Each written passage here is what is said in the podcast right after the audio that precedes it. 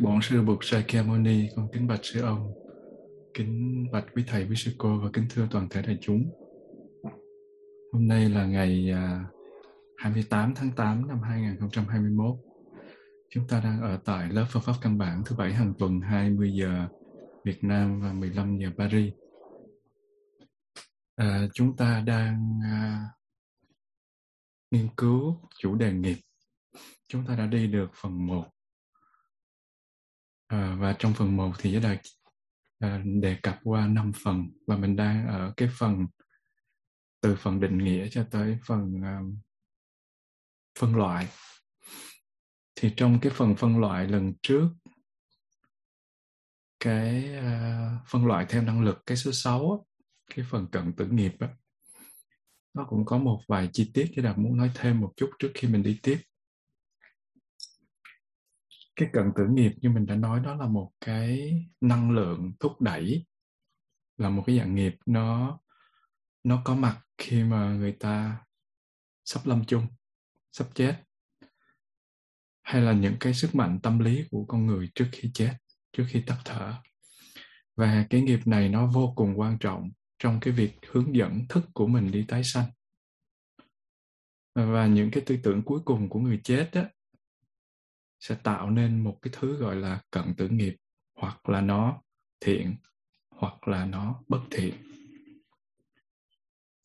Và cái nghiệp nghiệp này mình có thể coi là những cái hành động lời nói ý nghĩ hay phản ứng của tâm. Khi nhớ lại những cái nghiệp mà mình đã làm lúc sanh tiền ngay trong giờ phút hấp hối. Khi mà mình hấp hối á, nó có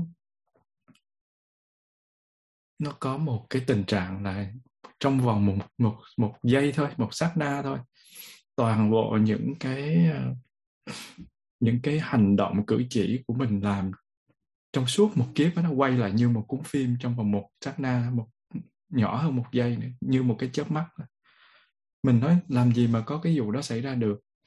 Nhưng mà nếu mà nhìn những cái nhà siêu trí tuệ họ có thể tính một loạt cái phép tính siêu siêu tốc trong vòng một giây thôi thì mình sẽ thấy cái tâm của mình nó hoạt động kinh khủng lắm. Và có những thứ mình không có dùng cái đầu bình thường để mình hiểu được đâu. Và toàn bộ cái bộ nhớ của mình nó làm việc một cách kinh khủng và nó chỉ trong vòng một giây thôi. Nó sẽ nhớ lại được toàn bộ những gì mình đã làm. Và có ba cái hiện tượng nó xuất hiện lúc mà mình à, mình sắp lâm chung đó là thứ nhất á, là về nghiệp thì cái người đang hấp hối nó có thể thấy một cái nghiệp nào đó trong lúc mình xin tiền. Nếu như mà người người mà làm ác có thể thấy hành động giết của mình hành động sát hại của mình.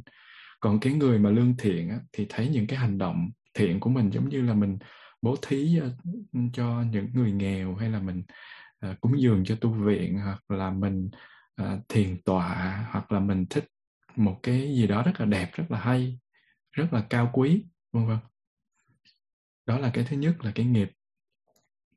Và khi mà nói cái nghiệp á, thì cái bản chất của nó biểu hiện thì nó phải có cái hình tướng nó đi theo. Thì cái thứ hai đó là nghiệp tướng. Nghiệp tướng là lúc mà mình mất á, thì mình có thể thấy một vài chi tiết nổi bật nào đó mà mình đã làm.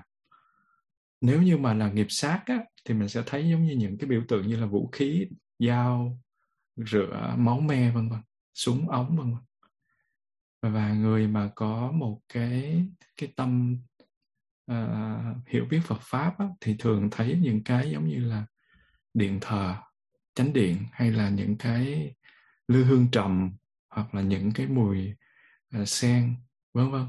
Đó là những cái nghiệp tướng của cái nghiệp nó biểu hiện ra. Và cái thứ ba đó là thú tướng. Thú tướng là cái cảnh giới, chữ thú đây không phải là con thú, mà thú đây là một cái hướng, một cái cảnh giới, và người sắp chết có thể thấy cái cảnh giới mà người đó sẽ tái sinh vô. Giống như là khi mà mình làm một cái việc ác thì mình thấy sao? Cảnh sát chuẩn bị tới mời mình đi vô trong trại giam. Hay là mình giết người là mình biết là có những cái đoàn cảnh sát sẽ đi tham, thanh tra và sẽ đi à, phân tích dữ liệu. Vân vân vân vân còn ví dụ như mình mà mình uh, nợ tiền mà đáo hạn thì sao? Thì sẽ có uh, cái cảnh là người ta tới đòi hoặc là mình đi ra tòa để mà xét xử thôi và có những giấy hẹn thôi.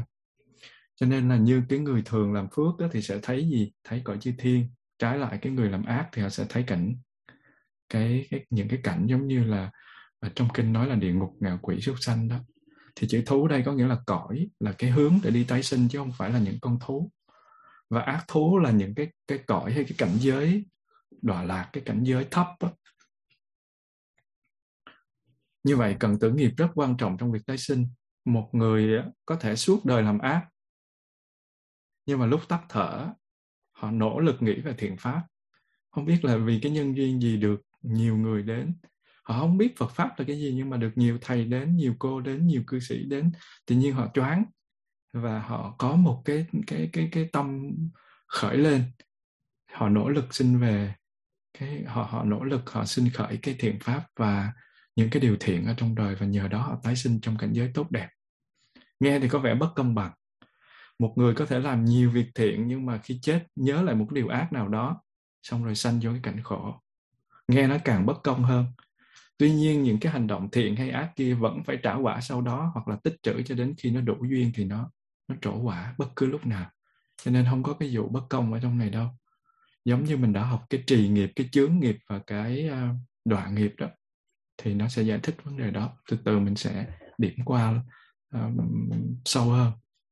Và từ đó qua những cái kinh nghiệm cận tử mà được mô tả trong kinh và những cái vị mà họ có cái kinh nghiệm uh, khi tu tập á, thì họ trình bày ra thì mình thấy là gì? Mình cần huân tập các cái thiện nghiệp trong đời sống của mình để tạo ra một cái loại sức mạnh, gọi là ý lực cái sức mạnh của ý để đoạn trừ các nghiệp ngay trong đời sống hàng ngày và cả đến giờ phút giờ phút lâm chung.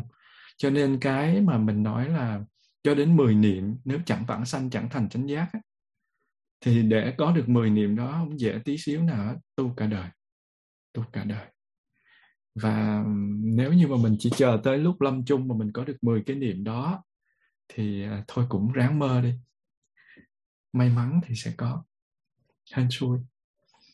Và cái phần uh, thứ 10 cái phần mà chia sẻ thời gian gồm có hiện báo sanh báo và hậu báo nó còn có một cái nghiệp nữa. Đó là vô hiệu nghiệp. Nghiệp này nghiệp ăn gian nghiệp này là nghiệp ăn gian nhưng mà ăn gian chính thống. Đó là những cái nghiệp đáng lý nó có kết quả trong cái cái đời này hoặc là đời sau. Ví dụ như mình còn một đống nghiệp mình chưa có trả mà mình lại uh, nó lại không hồi đủ điều kiện để trổ quả cho nên nó vô hiệu. Tại sao nó có cái trường hợp này? Khi mà một cái người mà chứng thánh á, người sẽ chứng ở bốn quả vị. Một là tu đà hoàng hai là tư đà hàm ba là a na hàm và bốn là a la hán. Và cái người chứng tu đà hoàng á, thì họ còn bảy kiếp tái sinh nữa thì họ sẽ chứng a la hán. Trong khi một cái người tư đà hàm á, thì chỉ có một kiếp tái sinh nữa là chứng a la hán. Và một cái người a na hàm á, là họ sẽ sau khi dứt cái thân mạng ở trong cái kiếp này họ sẽ tái sinh lên cõi trời sắc giới thuộc năm cái cái uh, cái cái cái cảnh đằng ở sau ngũ tịnh cư thiên gồm chín cảnh mà họ là năm cảnh sau, thì một cái vị thánh a na hàm khi mà họ viên tịch, họ sẽ sinh lên cõi trời sắc giới đó, rồi từ từ họ đắc quả a la hán như vậy, và họ sẽ nhập diệt tại đó chứ họ không có làm người. Thì dĩ nhiên là cái nghiệp nào chưa trả coi như là nói một cái từ hơi thô đó là sầu, bỏ qua. Và nhất là trường hợp của đức phật và các vị a la hán thì những cái nghiệp lực yếu nó còn dư lại nó không có chi phối được nữa. Giống như là đã sanh về cõi trời rồi xong rồi chứng thành a la hán rồi thì những cái nghiệp đó nó không có hiệu lực nó vô hiệu lực. Giống như là một cái uh, một cái cái cái uh, điều luật. Thí dụ như ngày Trump ngày ra một cái điều luật gì đó xong rồi tới bên ngày uh, tổng thống tiếp theo là hủy cái điều luật đó, thì đáng lẽ người kia sẽ phải mắc vô cái lỗi. Nhưng mà cuối cùng đó là bởi vì cái điều luật bị thay đổi, cho nên cuối cùng người kia không có bị lỗi đó. Thì cái đó nó không có ừ, nói để cho hiểu chứ không phải căn cứ trên đó. Ý là khi mà một cái người họ đã chấm dứt hết tất cả các cái cái cái ờ, vô minh rồi, thì tất cả các cái nghiệp kia nó vô hiệu lực, nó rơi rớt xuống. Thì đó là cái vô hiệu vô hiệu uh, nghiệp. Hơi ăn gian một tí xíu nhưng mà nó lại xảy ra. Mà ăn sự ăn gian này không có phải là do một người nào đó lương lẹo luồn lách để lên lương mà là cái này nó uh, xảy ra một cách rất là tự nhiên. Và do cái luật tự nhiên nó như thế chứ không có mình không có không có tác động vào không có một cái cái năng lực khác tác động vào đó và còn một cái uh, sự phân loại nữa là đó là phân loại theo phương diện cảnh giới. Thì mình biết là mình đã học gồm cái cái trái đất của mình cái thế giới mà mình đang sống nó nằm ở trong một cái cái cảnh giới gọi là dục giới. Và trong cái cảnh dục giới thì nó có sáu loại. Chúng sanh đó là trời atula người ngạ quỷ súc sanh và địa ngục và trong cái cảnh giới sáu cái cõi đó lục thú đó đó thì có nghĩa là sáu cõi đó, thì cái cõi trời vẫn nằm trong dục giới. Và ngoài cái cõi trời dục giới ngoài sáu cõi trời dục giới thì nó còn có hai mươi mấy cõi trời của sắc giới và vô sắc giới. Và vì như thế cho nên trong cái phương diện cảnh giới thì để sanh vào những cái cảnh giới đó thì thí dụ như bố thí hay trì giới hay làm những điều tốt tu tập thì người ta sẽ sanh lên. Nếu mà người ta không có hướng về quả vị giải thoát hoặc là người ta chưa được chứng đạo chưa được giác ngộ thì người ta sẽ sanh lên những cái cảnh chư thiên của dục giới. Nhưng mà nếu muốn sanh vào chư thiên của có những cái là vị trời của sắc giới á, ở đó chỉ có hình dáng mà không có dục tạm thời dục nó ẩn mất tiêu thì ở đó người ta phải tu thiền buộc phải tu thiền trải, trải qua bốn loại định. Rồi thì người ta mới sinh lên cõi trời đó và sơ thiền nhị thiền tam thiền tứ thiền. Trong bốn cõi trời đó thì người ta sinh lên. Và nếu như người ta muốn sinh lên cõi trời vô sắc giới á, thì người ta sẽ phải uh, tu định ngũ thiền lục thiền thất thiền và bát thiền. Nghĩa là không vô biên xứ thức vô biên xứ vô sở hữu xứ xứ và phi tưởng phi phi tưởng xứ thì như vậy, cái nghiệp cũng được chia làm bốn loại luôn. Thứ nhất đó là dục giới bất thiện nghiệp, có nghĩa là sinh vào cái cõi dục giới như thế này, nhưng mà là cái nghiệp bất thiện. Là những cái nghiệp nào mà tạo tác với tâm bất thiện ở cõi dục, cho nên trả quả trong bốn cái ác đạo đó là địa ngục, ngạ quỷ, súc sanh và atula. Atula mặc dù có thần thông, cũng có phước của atula, nhưng mà bởi vì cái cái nghiệp dẫn là sân cho nên ờ, mình cũng có thể xếp vào ác đạo. Và trong bốn cái ác đạo địa ngục ngạ quỷ súc sanh đó hoặc là người ta sẽ làm người nhưng mà trong trong tình trạng bất hạnh. Giống như sinh ra mà không có tay không có chân hay sinh ra trong một cái gia đình nghèo kém uh, bị ờ, đau khổ mới sinh ra đã bị cha cha mẹ đã đem đúc ống vô trong mũi rồi đi dắt đi ăn xin và Ờ, làm như một phương tiện để kiếm ăn vân vân rất là nhiều. Và đó là những cái nghiệp mình đã làm ở trong quá khứ đó là nghiệp sát nghiệp nghiệp trộm và nghiệp tà hạnh tà dâm á. Và những cái nghiệp về miệng giống như nói dối chia rẽ nói lời ác nói lời vô ích hay là những cái nghiệp về tâm là tham sân và, và, và si và tà kiến thì những cái 10 cái à, bất thiện nghiệp đó mình đã nói rồi. Và như thế thì người ta sẽ sinh vào dục giới mà thuộc bất thiện nghiệp và ngược lại với dục giới bất thiện nghiệp là dục giới thiện nghiệp là những cái nghiệp tạo tác với tâm thiện ở cõi cõi dục. Mà nó lại được mang kết quả hay mình gọi là trả quả ở sáu cõi trời dục giới. Ở đó con người ta được hưởng cái đời sống an lạc dưới hình thức của chư thiên có nghĩa là cõi trời hoặc là làm người nhưng mà sống rất là hạnh phúc. Giống như là mình uh, sinh ra mà đã là con của ông tỷ phú rồi hay sinh ra là cha mẹ đẹp quá chừng đẹp rồi sinh ra mình hay là sinh ra mà mình được cái à, à một cái à, gia đình có ăn có học có học thức hoặc là cha mẹ hòa thuận hoặc là dòng họ lẫy hiển hách lẫy lừng hoặc là những cái người mà ăn ở thiện lương vân vân. Thì những cái nghiệp này là nó do 10 cái như là đối nghịch lại với bất thiện nghiệp và nó nó còn do những cái như là phóng sanh là bố thí tiết dục là chân thật là nói những cái lời hòa hợp và không có tham sân si như mình đã kể ở 10, 10 thiện nghiệp kia. Và cái thứ thứ ba đó là sắc giới thiện nghiệp có nghĩa là những cái nghiệp thiện được tạo ra để hình thành cái cõi trời sắc giới. Thì đó là thiện nghiệp thuộc các bậc thiền định hữu sắc như giới đạt đã nói là từ sơ thiền cho tới tứ thiền hữu sắc. Và khi mà mình à, mình à, mất ở đây thì mình sẽ sinh vào cõi trời đó. Và họ sống thì rất là lâu tạm thời không có bị tham sân si chi phối. Họ ăn hưởng một thời gian rất là dài và cũng chia ra rất là nhiều loại phước khác nhau tùy theo mức độ của từng người. Mà mà đi vào sơ nhị tam hay tứ thiền và trong cõi sơ thiền nó cũng chia làm rất là nhiều cảnh giới khác nhau. Cũng giống như là mình à, được ừ, tái sinh là con của ờ, của một của một cặp cha mẹ, hai đứa con sinh đôi, cũng mặt mày giống y chang như nhau, nhưng mà ừ, nhìn như là hưởng cái phước giống nhau, nhưng mà cuối cùng nó sẽ có những cái thông minh và không thông minh, có những cái mong muốn, có những cái chi phối nó khác nhau. Nó có cái cộng nghiệp và nó cũng có cái biệt nghiệp nữa. Cho nên cứ không phải cứ lên tới cõi trời đó là ai cũng giống nhau và cái thứ tư đó là vô sắc giới thiện nghiệp. Đó là cái thiện nghiệp thuộc các cái bậc thiền định vô sắc. Và những cái người đắp là không vô biên xứ, thức vô biên xứ, vô sở hữu xứ và phi tưởng phi phi tưởng xứ, thì sau khi mà tái sinh thì họ sẽ lên cảnh trời vô sắc giới. Ở đó họ không có hình sắc. Nó sống, đời sống rất là vi tế, rung động của tâm, thanh tịnh và tự tại.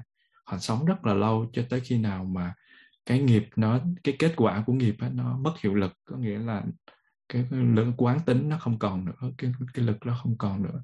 Thì họ vẫn trở lại họ lại tiếp tục chịu cái cái cái những quả báo khổ vui như là họ đã tạo trước kia. Nó giống như là một giai đoạn bị ngắt bị ngắt mà giai đoạn đó nó có thể kéo dài hàng tỷ tỷ năm. Bây giờ mình à, xong cái phần tạm thời xong cái phần phân loại. Muốn phân thì chắc phân tới già cũng chưa hết. Cho nên thôi mình bỏ qua phần phân loại bây giờ mình đi cái phần năng lực công bằng.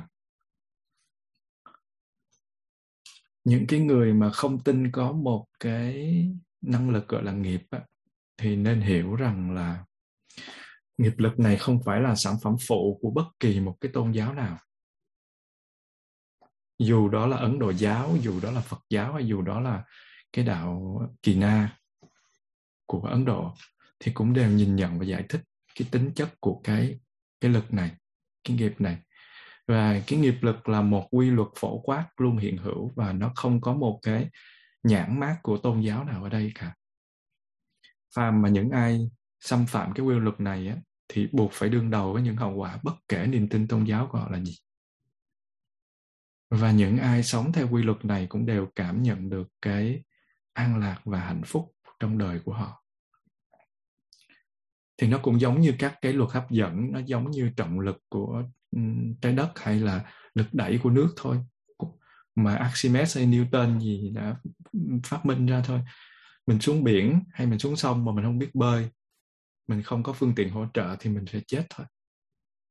Chẳng thể nói là tôi không biết bơi, tại sao dìm chết? Tôi định luật gì kỳ vậy? Không có kỳ gì hết á xuống biển bơi xuống sông bơi là phải biết phải biết bơi và phải biết các định luật của nước để mà bơi. Và cuộc sống nó sẽ chẳng thèm trả lời cho mình cái câu hỏi kỳ cục đó đâu. Cho nên nghiệp á mình tin hay không đó là chuyện của mình. Còn nó vận hành đó là chuyện của nó. Thí dụ như sống wifi hay sống in, sống internet à, uh, sống uh, à, uh, à, tv hay là sống um, ừ, truyền hình vân vân. Sống sống um, uh, radio hay là gì đó thì những cái cái sóng vô tuyến đó mình thấy hay không thấy đó là chuyện của mình còn nó biểu hiện đó là chuyện của nó. Vì thế cái uh, quy luật nhân quả hay là cái nghiệp luật này nó không có thiên vị ai hết. Dù cho có tin nó hay không dù có theo tôn giáo nào dù anh có theo đạo Phật hay đạo Chúa hay là đạo Tin lành hay là đạo um, uh, hồi hồi giáo hay là đạo hồi hay đạo gì cũng vậy thôi. Và nó cũng giống như những quy luật vũ trụ khác. Và nhớ một điều là nghiệp không phải là sở hữu độc quyền của đạo Phật. Nó là một cái chân lý, nó là một sự thật mà không phải đạo phật sở hữu nó. Và nếu chúng ta hiểu nghiệp như là một năng lực, hoặc là như một hình thức của năng lực, thì mình cũng không cần phải quan tâm đến nguồn gốc của nó làm gì. Mình đặt vấn đề là nguồn gốc của nghiệp cũng giống như mình hỏi cái nguồn gốc của điện vậy. Nghiệp nó nó cũng giống như điện nó cũng không có khởi đầu. Dưới một vài điều kiện nào đó thì nó xuất hiện thôi. Và theo quy ước thì mình nói rằng là nguồn gốc của nghiệp á, là chủ ý hay là tư tâm sở. Có nghĩa là tâm sở tư tâm sở mà bị uh, hành động mà dính mắc vào đối tượng nhưng mà điều này nếu mà mình nói như vậy thì cũng chẳng khác gì mình nói là cội nguồn của con sông đó là từ đỉnh núi cả. Đỉnh núi nó chỉ là một cái nơi để nó tụ hội nước lại với nhau thôi để nó uh, nó nó nó làm điểm giao thoa giữa các nguồn nước thôi. Còn nó lấy nước ở đâu từ mây từ mưa rồi uh, bốc hơi ngoài biển rồi đổ trong sông vân vân thì nó cứ luân hồi liên tục những cái cái cái cái ờ, sự, cái tiến trình của nó như thế. Thì mình nói là cái nguồn của con sông là từ đỉnh núi thì mình chẳng khác gì mình hỏi nghiệp nó nó gốc của nó là ở đâu. Trả lời cái câu đó thì nó rất là vô vị. Và tự như là những cái lượng sống trên đại dương nó cứ đều đặn nó đổ vào nhau. Và một cái đơn vị tâm thức thì cũng vậy, đều đặn chảy vào cái đơn vị tâm khác. Và sự dung hợp của một đơn vị tâm này và một đơn vị tâm kia thì đó là công việc của nghiệp. Và nói tóm lại là gì? Theo Phật giáo, mỗi chúng sanh là một dòng sống động vận hành theo một cái công tắc tự động của nghiệp thôi. Và nghiệp nó là một cái hình thức, năng lượng. Nó không tìm thấy ở đâu, ở trong thân và tâm này hết.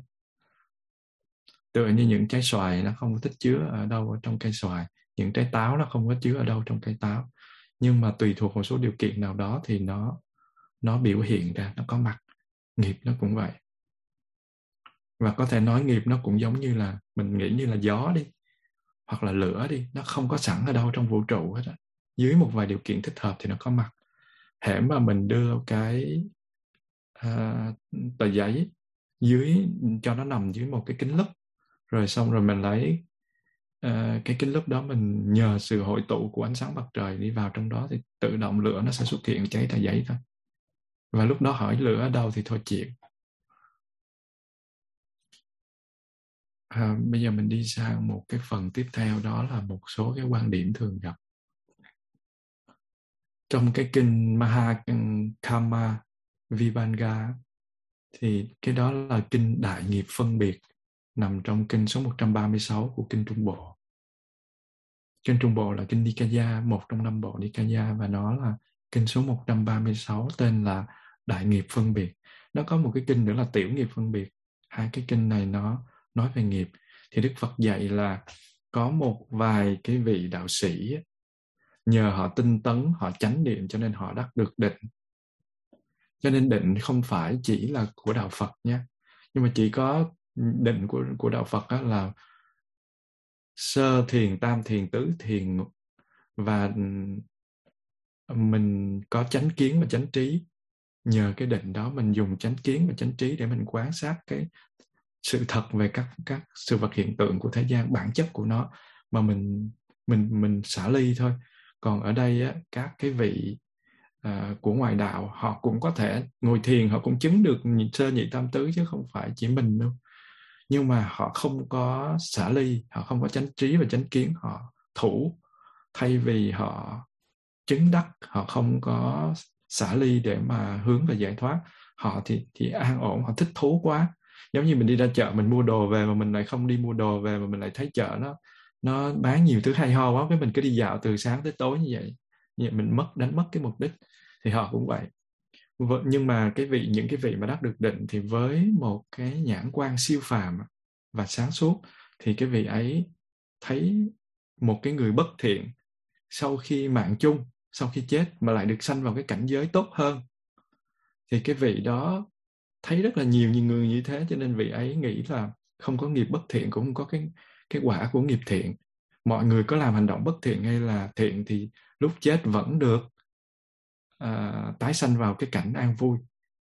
Và đức phật không có đồng ý với quan điểm đó. Và đành rằng đức phật nói là có thể là có những chúng sanh mặc dầu là họ hành động bất thiện và sau khi chết họ được sanh vào những cái cảnh giới an lạc. Nhưng mà tại sao vậy? Đó là vì những cái kiếp xa xưa họ tạo nhiều thiện nghiệp. Cho nên vào giờ đó vào sự vào phút mà họ lâm chung họ giữ được cái tâm niệm chân chính cho nên là cái nghiệp xấu nó chưa có trổ và cái nghiệp tốt thì nó được giữ và cái sự sai lầm của đạo sĩ này là vì cái vị này chỉ có thấy được một vài kiếp sống của những chúng sanh nào đó, chứ không thấy được thông suốt trên toàn diện cái hiện tượng phức tạp của dòng nhân quả nghiệp báo mà Đức Phật thấy. Bởi vì Đức Phật thấy được suốt từ từ hiện tại cho tới vô thủy và từ hiện tại cho tới vô chung. Cho nên đó là Đức Phật mới tuyên bố là không phải rằng là nghiệp um, bất thiện hay là nghiệp thiện không được phân biệt trong lúc nó trổ quả. Và cái sự tái sanh đó là do người này có một cái thấy còn yếu không thấy được các kiếp quá khứ. Giống như là mình xét cái con con con chó mà nó cắn cổ con cừu á thì mình chỉ xét trong cái hình số 1 thôi còn mình phải xét trong hình số 2 để mình thấy rằng là con cừu nó nó đang được con chó nó cứu. Chứ không phải là uh, nó đang cắn cổ của, của con cừu. Cho nên trong cái hình số 1 thì thông tin của mình không đủ. Trong hình số 2 thông tin của mình đủ cho nên mình hiểu được vấn đề. Cũng vậy nếu như mà một cái người mà là đạo sĩ mà chỉ thấy được vài kiếp thôi, kể cả các đệ tử của đức phật mà chỉ thấy được một số kiếp nhất định thôi, thì cũng không thể nào thấy được cái quy tắc nhân quả nó vận hành toàn diện như thế nào. Và sự vận hành của dòng nghiệp báo chỉ là một trường hợp đặc biệt của nguyên lý nhân quả, trong đó gồm những định luật về lĩnh vực sinh lý, vật lý, tâm lý và nghiệp lý thôi.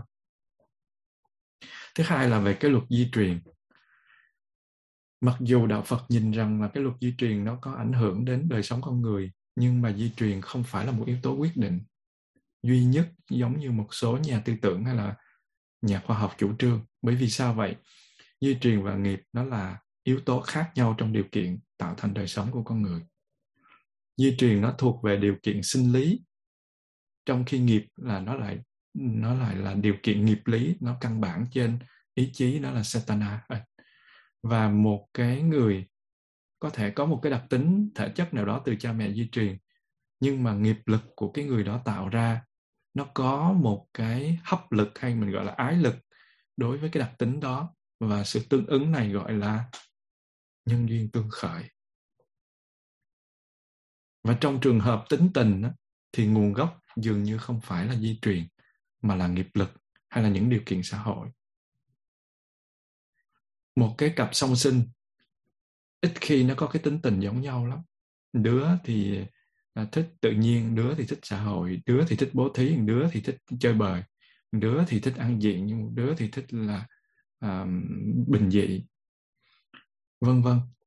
Và nếu mà hai cái đứa bé đó được đặt trong những điều kiện xã hội khác nhau thì tính tình của nó sẽ biến đổi theo điều kiện xã hội. Và như thế yếu tố di truyền không phải là yếu tố quyết định đó là yếu tố hỗ trợ chứ không phải là yếu tố quyết định và nghiệp mới là yếu tố quyết định. Bởi vì nghiệp nó mang tính chất của tâm ý, chủ ý. Xin sẽ có thỉnh một tiếng chuông cho mọi người. Buông thở.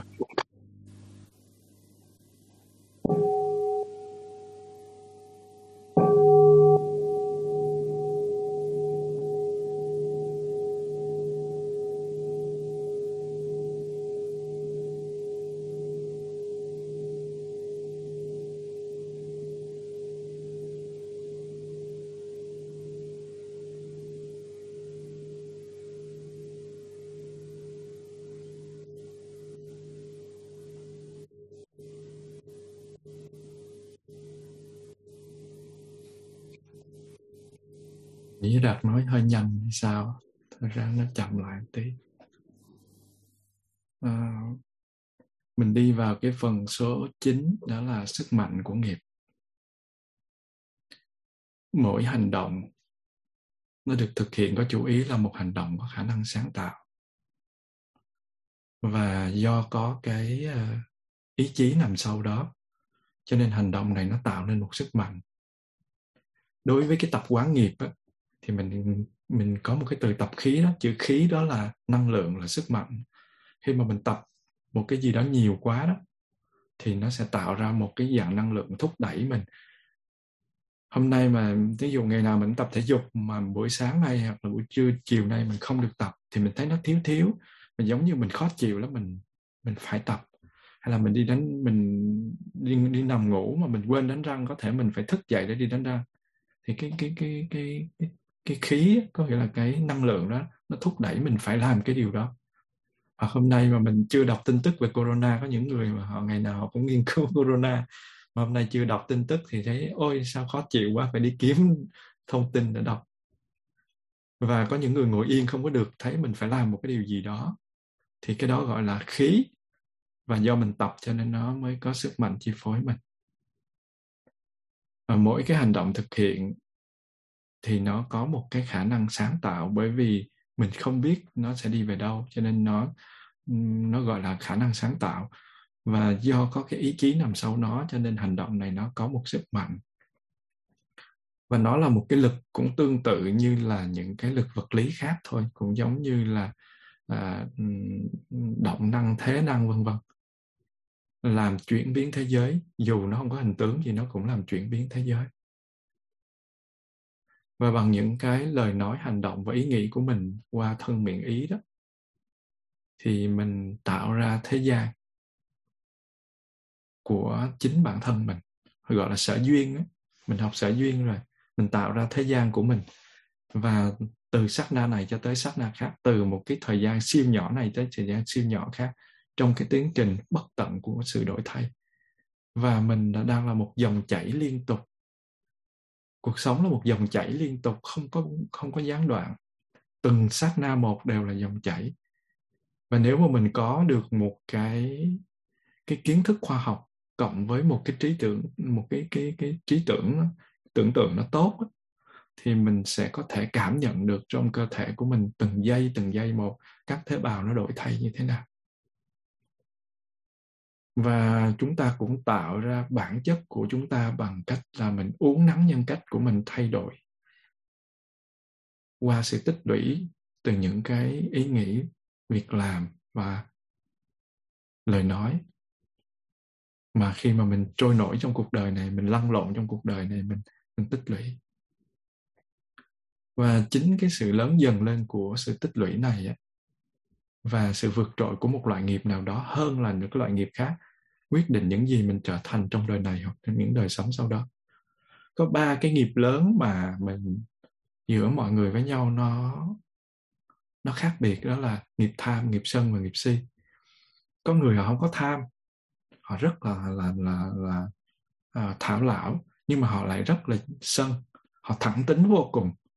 Họ cái gì cũng được hết á cái gì họ cũng cho, cái gì họ cũng chịu cái gì họ cũng giúp. Nhưng mà sai là họ nói và nói là nói một cách rất là thẳng thừng, nhiều khi làm cho người khác khổ vì lời nói của mình. Và năng lượng nó nó tỏa ra rất là mạnh. Cho nên cái đó gọi là nghiệp nghiệp sân. Và có những cái người á, họ không có tham, không có tham lam, không có sân, nhưng mà họ lại rất là mê mờ. Họ không có cái khả năng nắm bắt một cái vấn đề, nắm bắt một cái cái sự sự kiện diễn ra hoặc là họ không có khi mà ờ, khi nghe những cái điều hay lẽ phải họ không có cái khả năng để mà hội tụ những cái đó lại với nhau để mà hiểu để mà vận vận dụng trong cuộc sống hàng ngày.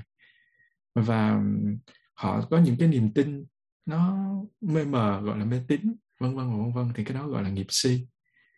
Và ham ăn ham ngủ cũng vậy cũng là nghiệp si.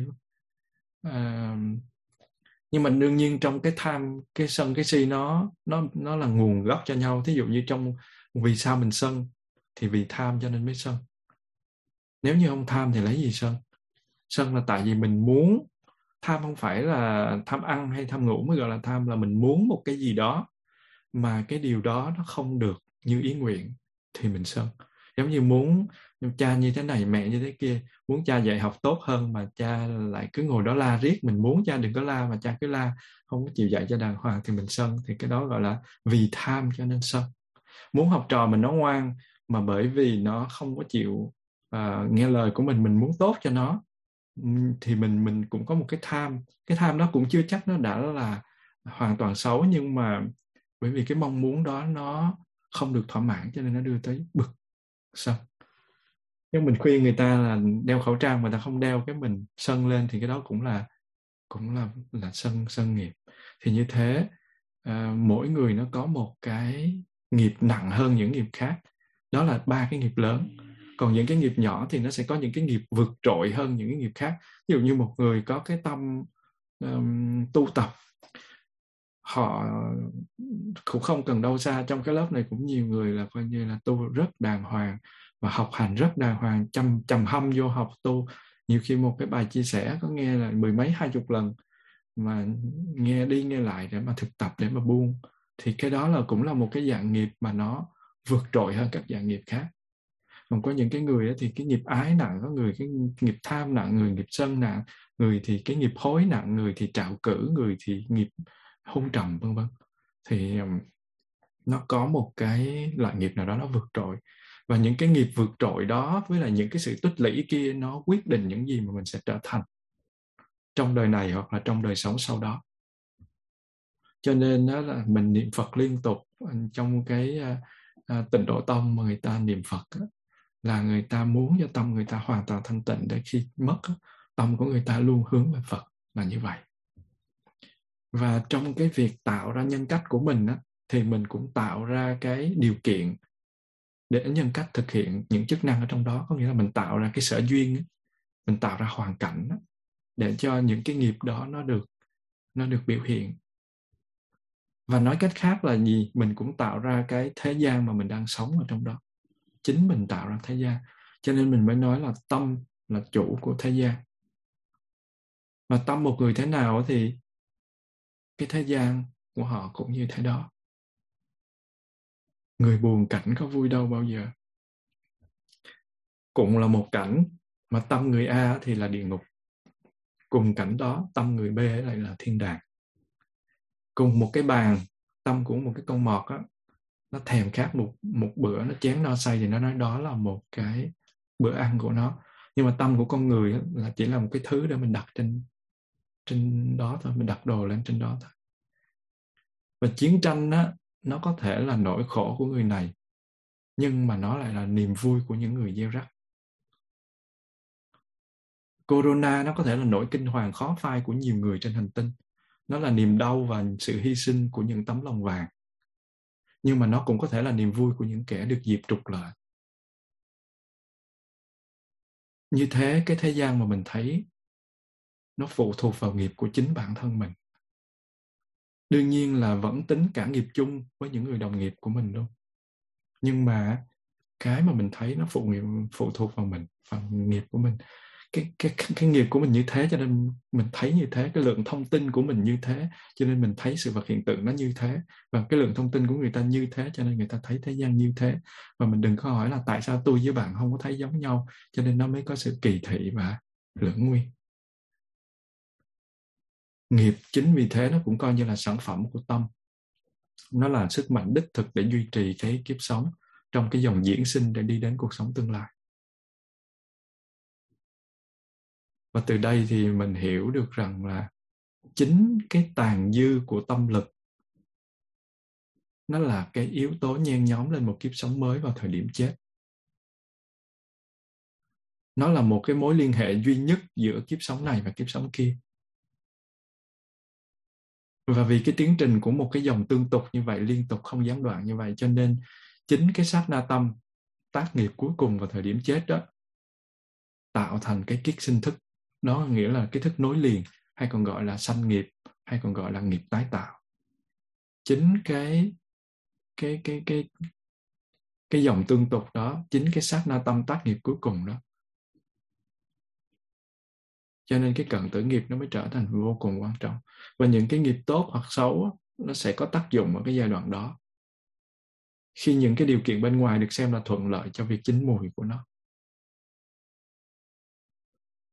Cái lực, hay còn gọi là sức mạnh của nghiệp á, nó có cái, nó bị yếu, nó có thể bị vô hiệu hóa trong một thời gian dài bởi sự đan xen của cái nghiệp mạnh hơn thí dụ như là mình là một cái người tham mà tự nhiên mình hiểu được Phật pháp cái mình quyết tâm mình phải xử lý cái nghiệp tham đó mình bố thí. Ví dụ như mà mình lười mình tự động mình la la mắng mình luôn là không có được lười dậy đi.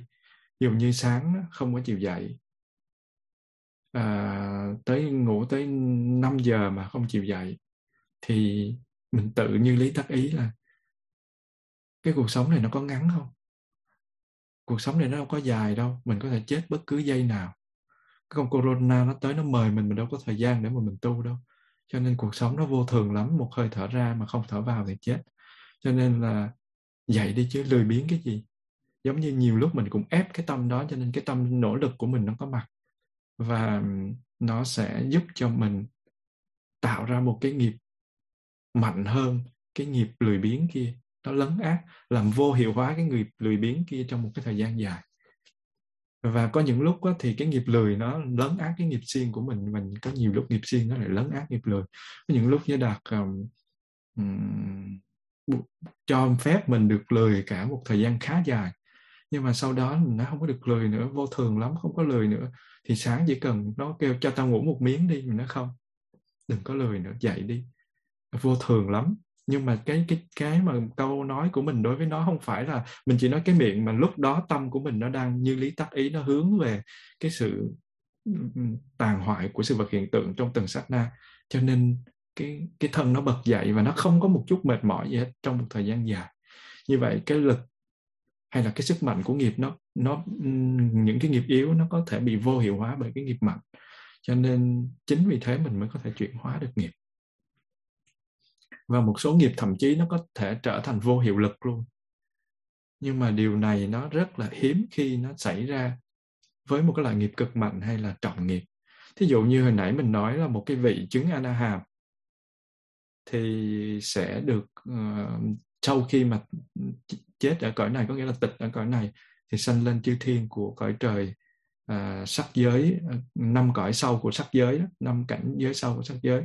Thì những cái nghiệp đó bị vô hiệu lực nhưng mà nếu mình có những cái cực trọng nghiệp có nghĩa là những cái nghiệp quá nặng mà nghiệp ác cực trọng nghiệp nó có hai loại nha cũng có ác có thiện chứ không phải cứ cực trọng nghiệp là là là là ác không. Thì giả sử là cái ác cực trọng nghiệp thì không chứng a anaham giống như là ngài à, a sa thế giết cha.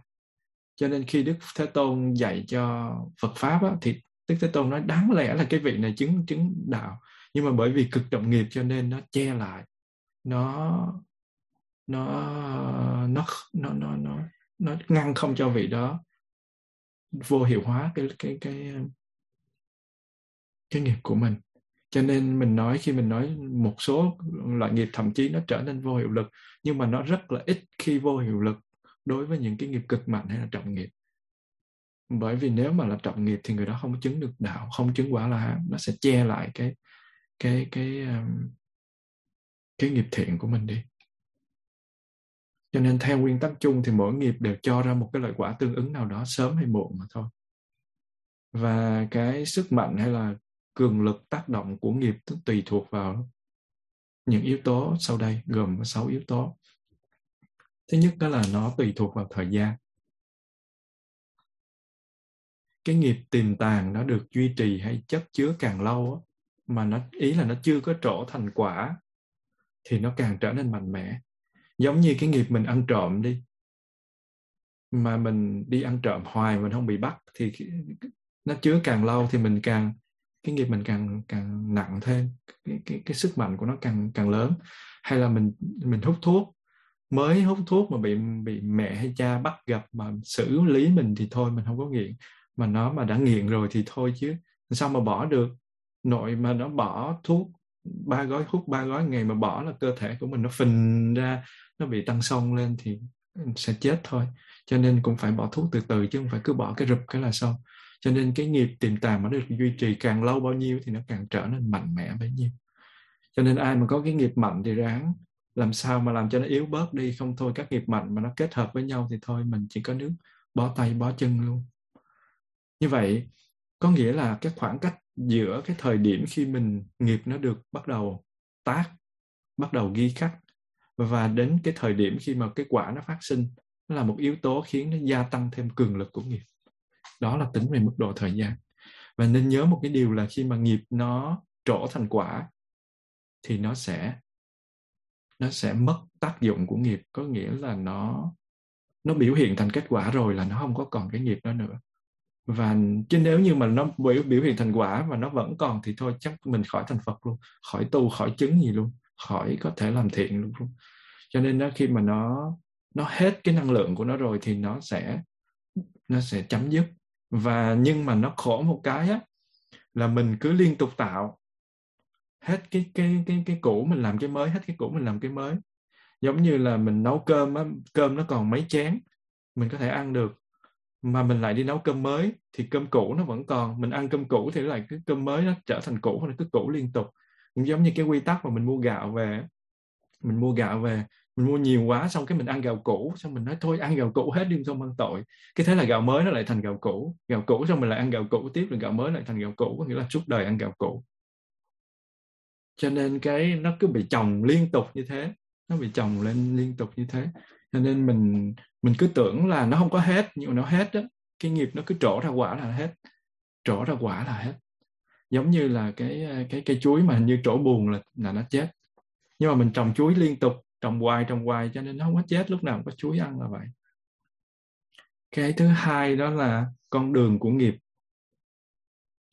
Cái con đường của nghiệp mình đã trình bày ở cái phần trước, đó là nó gồm bốn yếu tố căn bản, tư duy, hành động và sự hoàn tất căn bản có nghĩa là nó có một cái gì đó để mà mình dính vào đối tượng. Tư duy có nghĩa là mình nghĩ về cái chuyện đó, hành động có nghĩa là mình làm chuyện đó và hoàn tất có nghĩa là mình làm cho nó nó biến thành một cái hành động hoàn mỹ. Thì cái đó gọi là con đường của nghiệp. Và khi mà xét theo cái cái ờ, yếu tố mạnh hay yếu mà xét theo cái con đường của nghiệp thì sức tác động của nghiệp nó càng mạnh nếu quá trình diễn tiến của nghiệp nó nó được tiến hành trọn vẹn. Có nghĩa là cái con đường đó nó trọn vẹn. Có nhiều khi nó có phần căn bản mà nó không có tư duy hành động và hoàn tất. Có nhiều khi nó có căn bản tư duy mà nó không có, nó không có tới cái mức hành động. Ví dụ như mình mình nói tao giết mày bây giờ, nhưng mà mình chỉ nói cái miệng đó thôi. Mình không có cái cái cái cái hành động đó, mình tức cho mình không có làm. Thì rồi ví dụ như mình hành động ra, nhưng mà mình mình mới giới dao lên mình chưa giết người ta mà sao? Mình bị uh, cản lại bởi một cái yếu tố gì đó thì cái đó gọi là chưa hoàn tất. Như vậy trong cái căn bản tư duy hành động và sự hoàn tất nguyên cái cái loạt đó thì nó gọi là con đường của nghiệp và con đường đó nó có hoàn tất hay không thì cái sự tác động của nghiệp nó mạnh nếu như con đường đó nó nó càng hoàn tất. Và đó là cái phần thứ hai. Và cái phần thứ ba đó là đối tượng của nghiệp sức mạnh của nghiệp nó căn cứ vào đối tượng của nghiệp. Nếu mà đối tượng của hành động tạo nghiệp tiêu cực là một thánh nhân thì sao? Là một người đạo đức thì sao? Là một người thân của mình như cha và mẹ của mình? Hoặc là một cái vị bồ tát hoặc là một chúng sanh nào đó đang lâm vào cái cảnh rất là đau khổ khốn cùng và tuyệt vọng thì sao? Và cái lúc đó mà mà cái tâm bất thiện của mình khởi lên tạo ra dịp cho mình lợi dụng mình uh, làm cho người ta đau khổ thì cái sức tác động của nghiệp nó lại mạnh liệt hơn cho nên mới nói là gì? Khi mình cúng dường cho một vị phật thì nó khác cúng dường cho một vị a la hán nó khác cúng dường cho một vị uh, tu đà hoàng hay tư đà hàm. Nó khác cúng dường cho một người hiền khác cúng dường cho một kẻ ác khác cúng dường cho một cái người một người siêu ác. Nó nó nó khác nhau. Cho nên khi cúng dường á người ta cứ chọn mấy cái vị mà tu hành đắc đạo thì cũng có lý do. Nhưng mà quan trọng nhất là cái tâm cúng dường đã rồi sau đó sau khi tính tới cái tâm cúng dường mới tính tới cái nhân vật mình cúng dường. Giả sử như mình cúng dường cho một mình bố thí cho một cái kẻ cực kỳ ác mà mình không có biết. Cực kỳ ác. Nhưng mình giúp đỡ cho những người ta. Vậy thì mình không có phước sao? Có chứ. Lúc đó nó chỉ căn cứ vào cái cái tâm phát ra của mình thôi. Nó căn cứ vào tâm phát ra của mình. Còn khi mà mình cái cái cái cái người mà kia đó là à, không phải là người ác đó, thì bắt đầu nó mới tính tới nó cộng cộng hưởng giữa cái tâm phát ra và cái nhân vật được được cúng dường. Tại vì nó cũng nó cũng có một cái tính chất giống như công ty bán hàng đa cấp vậy đó. Mình khê mình mình mình uh, mình lừa được ba người mà vô cái công ty đó thì ờ, mình sẽ có được một cái mớ hoa hồng. Và ba người đó mà lừa thêm mỗi người lừa được ba người nữa thành chín người thì mình sẽ có thêm một mớ uh, chi nhánh nữa uh, một cái cái chân của nó nữa. Thì như vậy khi mà mình cúng dường cho một cái bậc giống như Đức Phật thì Đức Phật là một cái người mà phước đức rất là lớn, cứu độ bao nhiêu chúng sanh. Và thí dụ như mình, giả sử như mình chia sẻ một cái điều hay, điều tốt cho một cái một cái thầy hay một cái cô nào đó, một cô giáo đi dạy học sinh đi, thì cô giáo hay thầy giáo đó sẽ đem điều tốt lành cho rất là nhiều học sinh. Và mỗi học sinh nó đi về nó sẽ đem điều tốt lành cho gia đình của nó như thế, thì cái đó là bán hàng đa cấp chứ gì nữa. Thì như thế thì cái phước của nó phải được cộng hưởng. Do đó việc cúng dường cho một đức phật nó phải hơn cúng dường cho bậc a la hán là chuyện đương nhiên không có gì phải bàn cãi.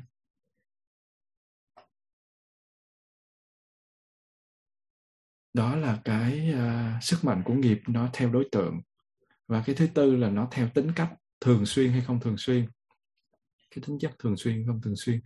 Nếu mà mình liên tiếp thực thi một hành động cùng một thể loại và cùng một mục đích thì sự tái diễn đó nó sẽ khiến nghiệp lực của từng hành động nó sẽ gia tăng mạnh hơn. Và điều này thì chắc là dễ hiểu. Cái phần thứ năm đó là sức mạnh của nó, cái cường độ của nó phụ thuộc vào ý định. Cái nghiệp lực nó có sức mạnh tác động khác nhau giữa sự bực bội thoáng qua và lòng hận thù sâu đậm. Mình bực ít ít thôi thì nó khác nhau, cái nghiệp nó khác nhau, mà mình thù oán người ta thì cái nghiệp nó phải mạnh hơn hoặc là giữa sự thương hại nhất thời và cái lòng từ bi lâu dài. Bền bỉ một cái người ví dụ như một bác sĩ mà có một cái lòng từ thì họ họ không phải là thương một người không phải chỉ là gia đình mình mới thương hoặc là cái cái cái người nào dễ thương mà mới thương. Họ là bác sĩ mà có tâm á, thì cái kẻ ác cái người mà hại mình mà mà cần thiết họ cũng có thể cứu giúp. Và khi mà một cái sự kiện uh, một cái việc mà uh, tai nạn hay là một cái uh, vấn đề gì xảy ra khi đưa đến bác sĩ là họ đã cứu đã cái gì thì tính sau. Cho nên uh, đối với cái um, cái lòng từ hay là cái lòng giận vân vân thì nó sẽ khác nhau nó sẽ tác động khác nhau đối với cái ý định của của mình. Và cái cuối cùng là cái thứ sáu đó là cái sức mạnh nó nó phân chia trên cái nghiệp đối kháng hay là đối nghịch một cái nghiệp mang bản chất đối kháng hay là đối nghịch với một nghiệp khác á, thì nó sẽ có khả năng làm bớt làm chậm hoặc là hóa giải được cái nghiệp đó. Ví dụ như là mình tham lam nhưng mà mình lại thường xuyên đóng góp vào công tác từ thiện mình biết sám hối hoặc là mình uh, buồn ngủ mình tham ngủ nhưng mà mình cứ mình cứ như lý thất ý mình mình quán vào vô thường thì cái cái nỗ lực đó nó sẽ làm gì? Nó chèn ép cái kia cái thiện nó sẽ chèn ép cái ác hoặc và ngược lại cái ác nó sẽ chèn ép cái thiện mình cũng có một cái cái tính tốt nhưng mà mình cứ đi chung với những cái người không tốt. Cho nên cuối cùng mình cứ bị ảnh hưởng bị lây. Giống như với đạt um, hồi đó ở Việt Nam thì thì cũng tu nhưng mà đi thì mình cũng không có chú ý bước chân hơi thở của mình giống như ở làng. Thì qua làng thì cũng cũng chả có chú ý bước chân hơi thở gì đâu nhưng mà ừ, ở làng mấy năm thì tự động nó nó nó bị nhiễm thôi, mà hên là nó nhiễm tốt. Cho nên về người ta hỏi, ủa, thầy là người của làng anh không đâu, tôi đâu người của làng, tôi mới qua làng có 3 năm, tôi ở bên truyền thống qua nhưng mà họ nói, sao nhìn thầy đi giống như mấy thầy, mấy cô ở làng vậy? Thì mình thấy à thì ra là đi lâu trong xương, tuy là nó không thấm ướt, nhưng mà lâu ngày nó cũng cũng nhiễm vào. Cho nên đó nếu như mà mình có một cái nghiệp mà đối nghịch với một cái nghiệp khác thì nghiệp nào mạnh hơn nó sẽ nó sẽ làm chặn đứng hóa giải hoặc giảm bớt cái nghiệp nghiệp đối nghiệp nghiệp nghiệp kia nghiệp um, đối kháng đối nghịch. Xin cho con thỉnh một tiếng chuông cho mọi người uh,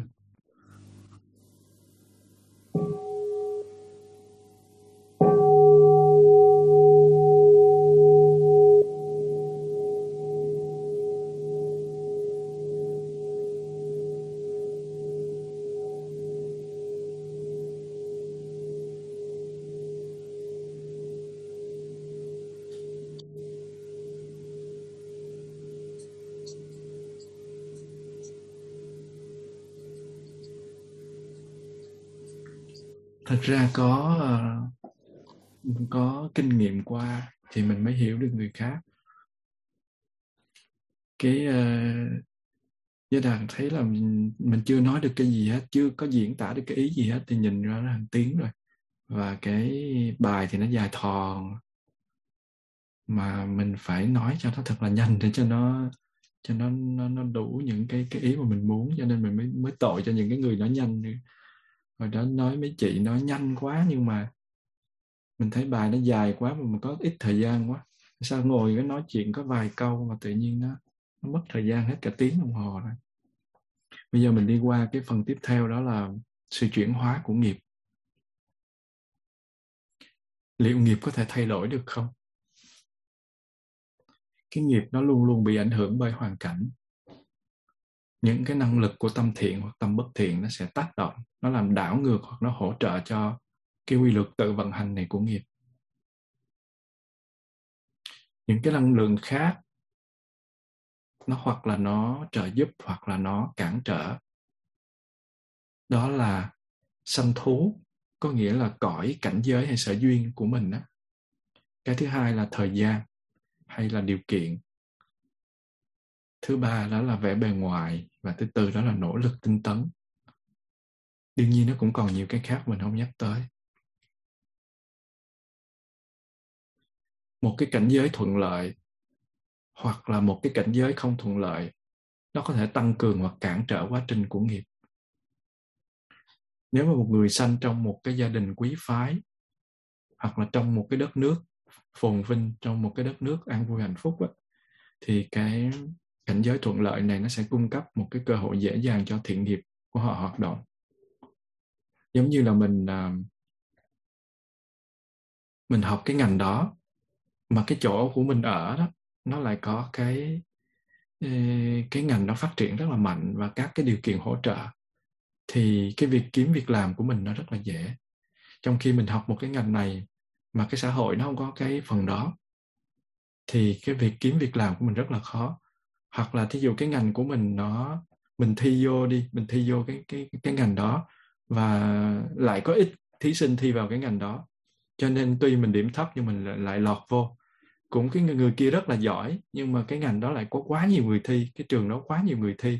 Cho nên thi vào lại một đấu tới mấy chục mấy trăm gì. Cho nên cuối cùng mình rớt không phải mình dở người kia mà tại vì mình thiếu cơ hội thuận tiện. Cho nên á nếu một người sanh vào một cái cái gia đình quý phái hay một đất nước an vui hạnh phúc thuận lợi phồn vinh đó, thì cái cảnh giới thuận lợi này nó sẽ cung cấp một cơ hội dễ dàng cho thiện nghiệp của mình hoạt động. Và ngược lại thì với một cái người ngu dốt nhờ vào thiện nghiệp nào đó mà được sinh vào trong một cái gia đình hoàng tộc hay là một cái dòng dõi cao quý này á thì cái người đó sẽ được mọi người kính trọng. Nhưng mà nếu với cái người ngu dốt đó mà sanh trong một cái gia đình kém may mắn hơn thì họ sẽ không được mọi người đối xử như vậy. Cái sanh y thuận lợi. Sanh y có nghĩa là những cái điều kiện để mà cho cái sự sống của mình nó tồn tại. Cái sanh y thuận lợi hay là cái vẻ bề ngoài thuận lợi? Vẻ bề ngoài là dáng dấp hình dáng um, con người của mình. Và vẻ bề ngoài bất lợi là hai cái yếu tố làm cản trở cho cái công việc của nghiệp nếu mà do một cái thiện nghiệp nào đó, một người có cảnh giới tốt đẹp, nhưng mà lại lại xấu xí, do một cái nghiệp bất thiện khác thì họ sẽ không hưởng được trọn vẹn những quả lợi ích thiện nghiệp của họ.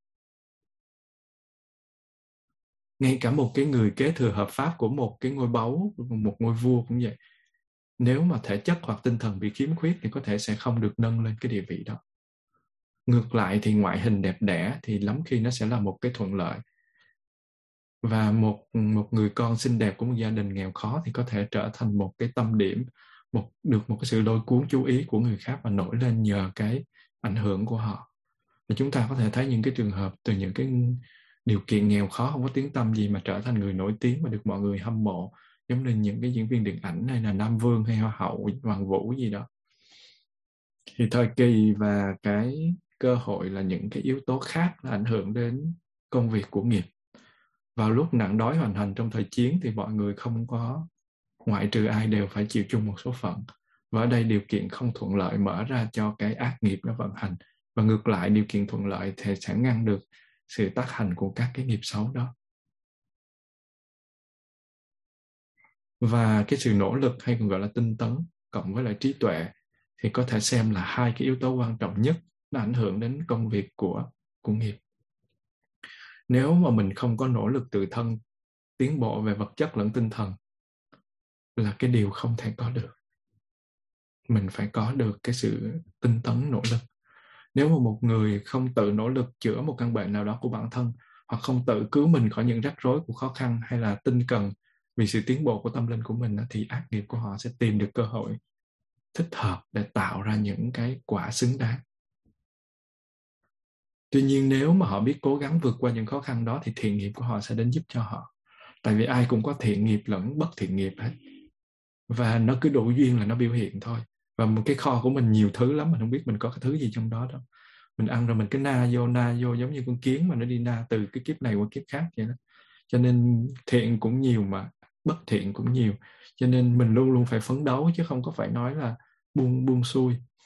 Thí dụ như là khi bị đắm trên uh, bị đắm tàu trên một cái vùng biển sâu á thì đức phật có một cái tiền kiếp của mình đó, ra sức phấn đấu để tự cứu bản thân và cứu người mẹ già yếu của mình.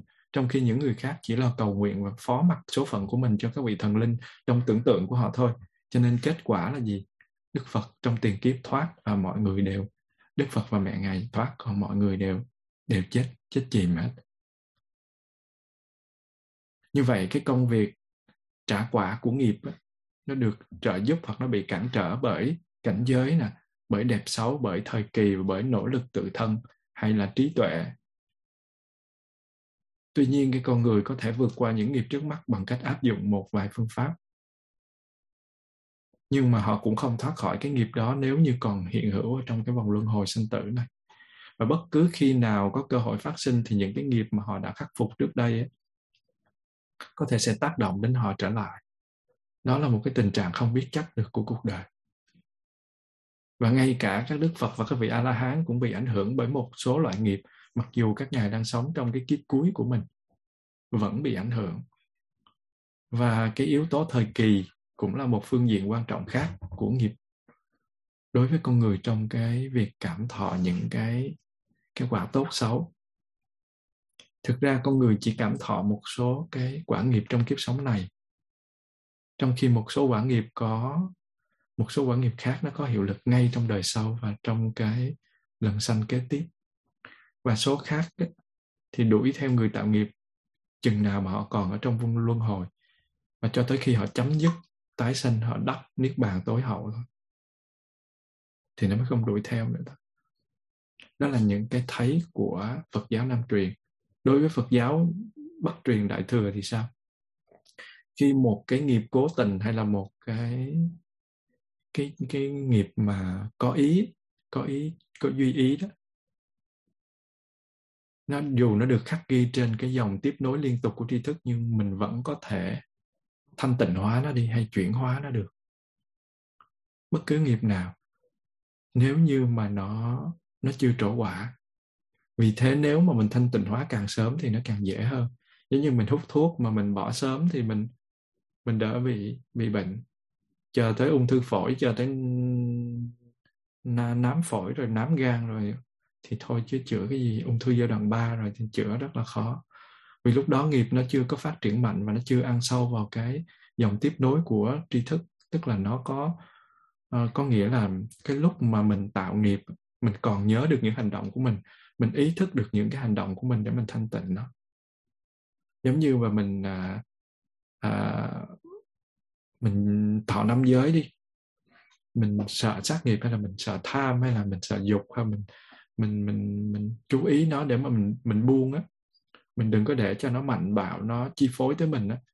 Thì mình nhớ là mình đã từng phạm một cái giới đó. Ví dụ như mình phạm cái giới tham hay dục gì đó thì mình nói thôi mình sẽ lên mình phải sám hối với Phật với với các thầy các cô hay là các uh, uh, người thiện tri thức nào đó mà đặc biệt là sám hối với tấm lòng của mình mà sám hối với Phật.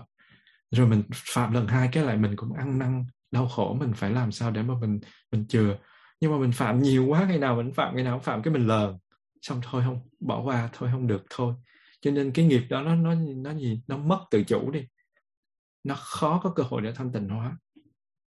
Giống như mình nợ người ta mà mình nợ um, nợ người A hay người B nợ một chút thôi mình nói à, thôi mình nợ cái người này mình nợ người kia thôi ráng kiếm tiền trả nhưng mà mình cứ chơi bài bạc, cứ lấy đầu này đắp đầu kia, lấy đầu này đắp đầu kia hồi mình nợ tứ dân hết chỗ nào mình cũng nợ hết, mình nói thôi cái thả thì nó giết giết thôi chứ mình không có care gì, mình không có quan tâm gì tới cái việc nợ nữa hết. Thì có nghĩa là lúc đó là nó thả trôi.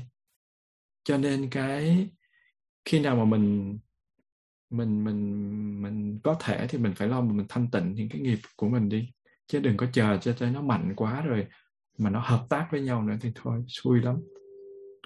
Và cái sự thanh tịnh hóa nó cần đến sự phối hợp của bốn cái loại sức mạnh.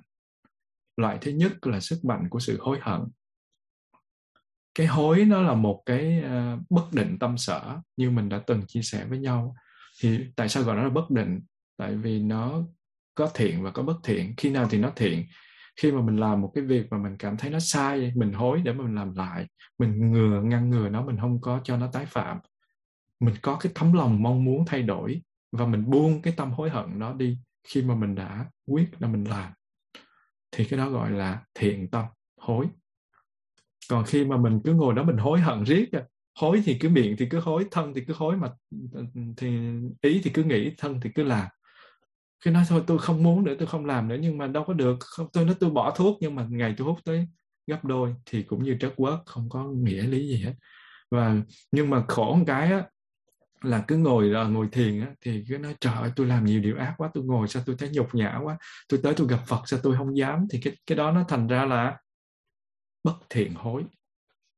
Như vậy hối nó không có một cái tánh nhất định đó là thiện hay là bất thiện cho nên gọi nó là bất định tâm sở. Nó là một cái tâm phụ thuộc vào tâm vương phụ thuộc vào tàn thức a là gia thức mạt na thức và năm ý thức với lại những cái thức khác á. và nó nó nó phụ thuộc vào những tâm đó thì gọi là tâm sở mà nó không có định là thiện hay bất thiện cho nên gọi là bất định tâm sở. Và ở đây á, mình đang sử dụng cái sức mạnh của sự hối hận này là sức mạnh của thiện tâm sở hối. Và khi mình hối hận á, thì mình sẽ sẽ giúp cho mình nó uh, thanh tịnh hóa cái nghiệp của mình. Cái sức mạnh thứ hai đó là lòng quyết tâm không tái phạm sự quyết tâm đó nó, nó vô cùng lớn nó giống như cái nguyện đó. mình có được cái năng lượng đó thì nó mới nó mới cho mình sức mạnh. Còn không thì mình nói thôi một chút xíu nữa thì tôi làm. Ví dụ như mẹ nó chơi game bỏ game đi con thôi để cho con chơi một chút xíu nữa tôi hút thuốc tôi hút thêm một điếu nữa thôi. Hay tôi làm một cái gì thêm một chút xíu nữa thôi nhưng mà một chút đó không bao giờ làm chút. Giống như mình tu mà mình nói thôi cho tôi nghỉ 5 phút đi xả hơi đi. 5 phút đó nó sẽ biến thành 2 năm 3 năm với đạt vì nghĩ có 5 phút xả hơi thôi mà mấy năm trời không có phục hồi lại được cái năng lượng tinh tấn cho nên cái sức mạnh của lòng quyết tâm không tái phạm nó vô cùng là quan trọng. Và cái sức mạnh thứ ba đó là sức mạnh giữ gìn đạo đức. Mình hướng đến cái chân, cái thiện, cái mỹ, cái vẻ đẹp đó. Mình lấy lương tâm của mình ra mình đo, mình lấy đạo đức để mình làm cái giềng mối. Cho nên là nó sẽ có khả năng giữ mình, nó cũng giống như giới vậy đó nó sẽ ôm ấp nó sẽ bảo hộ cho mình. Và một cái người có đạo đức thì không có cái tâm hối. Và một người có đạo đức thì khi làm được điều gì họ cũng làm hết mình hết đó. cái tâm hối rất là bất thiện hối nó rất là ít. Và cái uh, năng lực thứ tư sức mạnh thứ tư đó là do sự tu tập. Chẳng hạn như là sám hối trước chư Phật hay là phát động sự giác ngộ thì sự tu tập đó nó cũng vô cùng quan trọng. Thì bốn cái loại sức mạnh là hối hận, lòng quyết tâm, giữ gìn đạo đức và sự tu tập. Nó là bốn loại sức mạnh để thanh tịnh hóa hoặc là chuyển hóa đi những cái nghiệp bất thiện của mình. Và ngược lại thì các cái nghiệp tích cực và các cái phẩm hành tích lũy từ trước nó cũng có thể bị các cái nghiệp tiêu cực xảy ra sau đó làm cho tiêu tan. Giống như bây giờ à, giảng pháp không biết hay cỡ nào tu hành không biết nghe tiếng nghe tâm tốt cỡ nào. Chỉ cần nghe nói là ông này phạm giới giới dục hay là phạm giới sát rồi thôi biến đi ông khỏi có nghe pháp của ông nữa. Cho nên đó là cái kinh sách thường tỉnh giác người tu bằng một cái cái cái câu là một giây phút nóng giận cũng có thể làm tiêu tan nghiệp lành tích lũy từ muôn ngàn kiếp. Một cái ác nghiệp nó rất là là, là mạnh thì nó cũng có thể là đánh phá rất là nhiều cái, cái năng lượng tích tích lũy của mình. Giống như là mình đi làm cả đời, đúng không? Mình mỗi tháng mình mình được mấy ngàn euro đó đi. Làm tích lũy qua 40 năm. Ung thư một cái thôi. Rồi xong. Trả hết số tiền đó. Hoặc là thí dụ mình tích lũy ngon lành đi. Con của mình hoặc là bản thân mình đi. Vì một cái lý do gì đó nghiện cờ bạc. Thấy buồn quá, corona buồn quá, nhà đánh đánh đánh bài hoặc chơi chứng khoán. Rồi toàn bộ gia tài dốc hết còn mắc nợ còn ở tù nữa chứ đừng có nói là xài hết số tiền đó.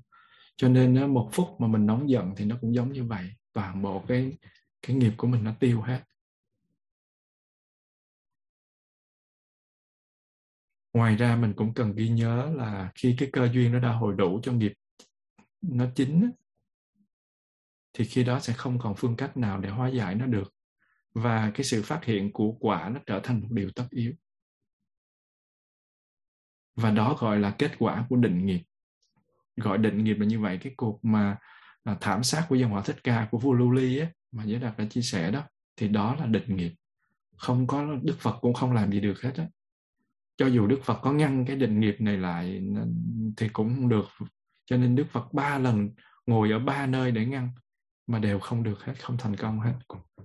Và đức phật phải thấy ra đây là định nghiệp và đức phật buông để cho cái dòng họ bị sát chính bản thân đức phật mà trong cái định nghiệp của hả nó đã chính rồi đức phật cũng không làm gì được. Còn cái chuyện mà cái bà cụ nào đó mà bà, bà được um, tạo ra trong một cái duyên lành để mà được sanh thiên nữ là tại trong cái quá khứ đó bà cũng có thiện nghiệp. Và cái thiện nghiệp đó nó cũng có cơ duyên nó chính cho nên nó chính cùng với cái này và cái nó mạnh hơn bởi vì gặp được Phật trong cái giây cuối cùng của cần tử nghiệp cho nên bà đó bà mới phát được một cái thiện tâm hoan hỷ và cuối cùng bà mới được sanh làm thiên nữ chứ không phải là ờ, Đức Phật cứ ra tay cứu độ rồi ai cũng cứu đâu. Bản thân gia, gia đình dòng họ của Đức Phật không cứu được. Nói như thế không có nghĩa là mình cầu nguyện Đức Phật không có ra gì cái đó là hiểu sai rồi. Khi mà định nghiệp nó chưa có nó chưa có hình thành nên cái quả của nó đó nó chưa cái gọi là đã gọi định nghiệp thì có nghĩa là không thay đổi nhưng mà nó chưa phải là định nghiệp á thì cái gì nó cũng có thể thay đổi cái gì cũng có thể thanh tịnh hóa và chuyển hóa nếu không thì tu để làm cái gì? Cho nên đó cái chuyện mà cầu Phật á mình mình tu mà mình không có uh, mình chỉ có cầu nguyện không á chẳng được gì đâu chẳng được cái gì cả. Và nếu như mình tu mà chỉ có một mình ở trong cái giai đoạn này mà mình một mình mình tu một mình mình uh, nỗ lực tiến tu á cũng chẳng được cái cũng không phải là chẳng được mà rất khó vô cùng khó cũng chẳng có uh, kém gì cái việc mà mình chỉ cầu nguyện cho nên á, cái việc cầu nguyện với cái việc mà mình thực tập nỗ lực á, là hai sự tương trợ là hai cái điều mà nó tương hỗ lẫn nhau. Cho nên đó là um, cái năng lượng của Phật của tổ nó rất là quan trọng. Nhưng mà cái điều quan trọng nhất đó là mình phải phải nỗ lực trước. Giống như là mình học học ngu quá mình không có biết đọc tiếng Anh một chữ nào hết mà tới những cái thầy cô giáo dạy giỏi chuyên môn họ luôn luôn quý trọng thời gian của họ. Mà kêu là cô cô ơi, thầy ơi, phải dạy cho em, phải nói được như thầy cô, thì họ sẽ vứt mình qua một bên ngay. Cho nên đó là dạy mà không được thì họ dạy làm gì? Họ để họ dạy những người khác. Cho nên cái việc tu cũng vậy. Mình phải nỗ lực rồi tự nhiên nó sẽ có những cái nhân duyên, nó sẽ đẩy mình đi tới. Giả sử như là có một cái người nào đó, họ chưa biết những cái điều thiện là gì, ác là gì, những cái chuyện căn bản của sự tu tập là gì, và họ cũng chưa tin tưởng vào đạo Phật và họ khi mà họ đến lớp này mà họ ngồi nghe những cái cái chuyện như thế này thì họ sẽ thấy cái ông thầy này ngồi nói chuyện phím họ sẽ chẳng có cơ hội. Nhưng mà nếu như họ đã được nghe ở đâu đó những cái vị nào đó nói những cái pháp căn bản hơn những cái chuyện thiện ác những cái chuyện nhỏ nhặt trong đời sống là khi mà họ đến cái lớp này thì có thể là họ ồ oh, nó có cái gì đó để họ học. Thì cũng vậy khi mà mình phải thực tập tu mình phải nỗ lực mình phải bỏ công sức ra mình tiến bộ mình phải có mong muốn đó. Thì lúc đó mình cái năng lượng gia hộ cái, cái sự hộ trì của đức phật nó mới có mặt. Nó luôn luôn có mặt nhưng mà mình không lấy được thôi giống như là sống ở trong không gian nó luôn luôn có mà mình không có thiết bị để mà mình tiếp nối cái sống đó. Thì đừng có bao giờ trách là tại sao sống đó không có mà mình hãy trách là tại mình có dụng cụ. Và một khi mà hành động đã làm xong rồi nếu nói về tính năng thực sự của nó là xong nếu không có tuệ giác tu tập chuyển hóa hay là những cái năng lực khác trợ giúp, cản trở nghiệp giống như mình đã nói là sanh thú hay có nghĩa là cõi đó, hoặc là thời gian, điều kiện hay vẻ bên ngoài, hay sự nỗ lực tinh tấn, hay là tuệ giác, vân vân, thì cái nghiệp đó không thể thay đổi được. Những gì còn lại của nghiệp là tiềm lực hay là những kết quả không thể tránh được của nó? Có thể nói là nói là, nó là một cái dạng mà cái lực phóng thích vào dòng thời gian và đúng lúc nó sẽ cho quả thôi. Nó giống như là mình à, vay gì đó và trả thôi. Và khi mà nó đã cho quả dù tốt hay là xấu thì sức mạnh của nó cũng diệt như mọi lực khác. Và lúc đó nghiệp cũng như quả của nghiệp nó cũng không có còn. Giống như với đạt đã trình bày đó. Một cái lực tương tác vào ví dụ mình đẩy một cái lực vào trong một chiếc xe, thì chiếc xe đó nó chạy. Xong nó có cái quán lực của nó nó còn cái lực tiềm lực của nó cho nên nó chạy tiếp chạy tiếp chạy tiếp. Nhưng mà đến lúc nào nó cũng phải dừng thôi. Và khi nó dừng thì lực nó cũng không còn và cái đường đi của nó cũng không đi tiếp nữa. Mà chỉ có tác dụng một lực khác thì nó mới dựng đầu nó dậy tác dụng một lực thì nó mới đi tiếp. Thì cũng vậy khi cái nghiệp nó chính thành quả rồi á, thì cái quả và cái nghiệp nó cũng tiêu tan sau khi nhận quả xong. Cho nên mình vì như thế mình sẽ có cơ hội chuyển hóa nhưng mà khi cái nghiệp cũ nó diệt oái âm thay cái nghiệp mới nó lại được tạo ra trong mỗi sát na của từng giờ sinh hoạt. Thế là cái tiến trình sống cái hệ lụy nó cứ khổ mãi nó tiếp tục hoài và nó được mang theo cùng với dòng tham ái. Ví dụ như mình uh, đức phật thì người ta tới người ta độn bụng người ta vô oan. Thì đức phật quán chiếu thì có thần thông có tuệ giác thấy được là Ồ trời cái quả này là của mình hoặc là thấy tội cho chúng sanh không có tạo nghiệp nữa nó nó đổ hồ thì kệ nó thôi. Còn mình nó thì, tại sao lại đổ hồ? tôi tôi có làm gì đâu. Có mình còn chối nữa chứ đừng có nói là không có. Cho nên nó là không có thì là làng lá xóm nên tạo nghiệp tạo nghiệp. Cho nên là mình trả thì trả, một mà vay thì vay tới hai. Cái nghiệp cũ nó diệt thì cái nghiệp mới mình lại tạo tiếp và mỗi sát na mình đều là như thế hết. Bởi vì mình có vô minh mà. Minh của mình nó ít mà vô minh của mình nó nhiều cho nên cứ hành động nào của mình nó cũng đa số nó cũng là bạn hữu của vô minh, nó có nguồn từ đó giống như lấy nguồn nước suối từ đó mà nguồn nước suối đó nó bị nhiễm khuẩn thì toàn bộ cái nguồn nước mình bị nhiễm khuẩn hết. Cho nên mình phải thanh lọc từ nguồn. Mình phải thanh lọc. Và như thế thì ờ, cái tiến trình sống, cái hệ lụy của mình nó theo cái nghiệp đó nó cứ khổ mãi khổ mãi mà nó được mang theo cùng với cái lòng mong muốn khát ái. Khát ái đây có nghĩa là cái sự mong muốn, cái sự dính mắc khao khát được được có. Và thực sự thì bản chất của nó chính là khát ái, là ước muốn đó, là khát ái đó. Và ước muốn thì nó vốn mang nhiều hình thức và nó không bao giờ thỏa mãn. Mà cái khổ của nó là nó cứ tự làm mới hoài, nó renew, refresh hoài. Nhưng mà khi ý chí nó muốn chấm dứt sự khát ái có mặt thì một sự thay đổi nó xảy ra cái tâm mà mình vốn khao khát vị ngọt trong lĩnh vực giác quan thì bây giờ nó xoay lưng lại. Đó là cái lòng muốn tu. Một cái ước muốn hay một cái hoài bão khác, mình gọi là một tư niệm thực ấy. cái tư niệm thực khác, cái ước muốn khác thuộc về giác quan. Nó nó đẩy mình và nếu có một cái ước muốn mà nó ngược lại với cái cái cái cái hoài bão đó đó, cái cái, một cái ước, một cái hoài bão mạnh, thiệt mạnh thuộc về thiện về một cái ước muốn mà nó nghịch lại với cái ước muốn của giác quan thì nó sẽ gom góp sức mạnh và lực đẩy. Và đó là ước muốn đối với sự tịch diệt đối với sự tịch tịnh đối với sự đoạn tận khổ đau cái ước muốn đối với niết bàn. Đó, ước muốn nó rất là mạnh. Giải thoát là gì? Mình nói trời ơi sao tôi nghe tới từ giải thoát tôi sợ quá. Chữ giải có nghĩa là bị trói mà được mở ra thì gọi là giải mà thoát có nghĩa là cái sợi dây đó nó không trói mình nữa. Mình nằm ngoài sợi dây đó là thoát. Như vậy chữ giải thoát đâu có phải là cái gì ghê gớm đâu. Giải thoát sanh tử không có là gì ghê gớm, có nghĩa là không có bị sanh tử chi phối thì gọi là giải thoát sinh tử. Chứ có ai nói là giải thoát sinh tử có nghĩa là chết rồi niết bàn là không còn gì đâu. Đâu có ai nói cái kiểu đó. Như vậy, cái gì nó đã trói mình? 10 sợi dây trói thôi. 10 sợi dây tham sân si mạng nghi. Và kiến cái thấy cái sai lầm của mình về tà kiến điên kiến kiến thủ giới cấm thủ và ác kiến. Những cái đó nó trói mình. Nói theo cái 10 sợi dây trói của bên nam truyền đó là gì? Thân kiến nghi giới cấm thủ ham muốn cõi dục sân ham muốn của cõi vô sắc ham muốn của cõi vô uh, của cõi sắc. Rồi uh, mạng ngã mạng trạo cử và vô minh. Đó là 10 sợi dây trói thì theo bên bắc truyền thì mình có cái gì? Tham, sân, si, mạng, nghi là năm và kiến là sáu. Trong cái kiến đó nó có tà kiến kiến thủ, giới cấm thủ, ác kiến và biên kiến. Thì năm cái kiến đó là, gọi là kiến cộng với tham, sân, si, mạng, nghi thì thành sáu, là nó là mười. Như vậy thì theo nam truyền là như thế, theo bắc truyền là như thế. Thì mười cái sợi đó trói mình với ai nữa? Và bây giờ mình tháo cái sợi đó ra mình giải. Bây giờ có ai muốn nó trói không? Muốn thì cứ khỏi giải mà muốn giải thì phải phải làm sao chứ? Phải thực tập chuyển hóa cho nên giải có nghĩa là mở ra thôi. Và thoát có nghĩa là không có còn bị nó trói nữa, có ai không muốn thoát đâu.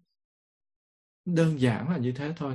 Đừng có thấy cái gì nó xa cao xa quá, chỉ giải thoát chỉ nhiêu đó thôi. Mười cái sợi dây đó đừng trói nữa là được. Và tất cả trong cuộc sống của của mình đều bị trói hết. Mình bị trói nào vì danh, vì lợi, vì tiền, vì sắc vì tài, vì ăn uống, ngủ nghỉ, vân vân mình bị trói thì bây giờ mình không cho nó trói nữa. Mình bị vướng thì mình không cho nó vướng nữa, thì mình giải thì mình giải thoát thôi. Giải thoát nó đâu có cái gì mà ghê gớm đâu, ai chả muốn. Và hiểu như thế thì mình không có thắc mắc. Và cái việc mà giải thoát là ước muốn đối với sự tịch diệt, đối với sự tịch tịnh, đối với sự đoạn tận tất cả khổ đau của mình. Ước muốn đối với niết bàn, hay mình gọi tắt là sự giải thoát.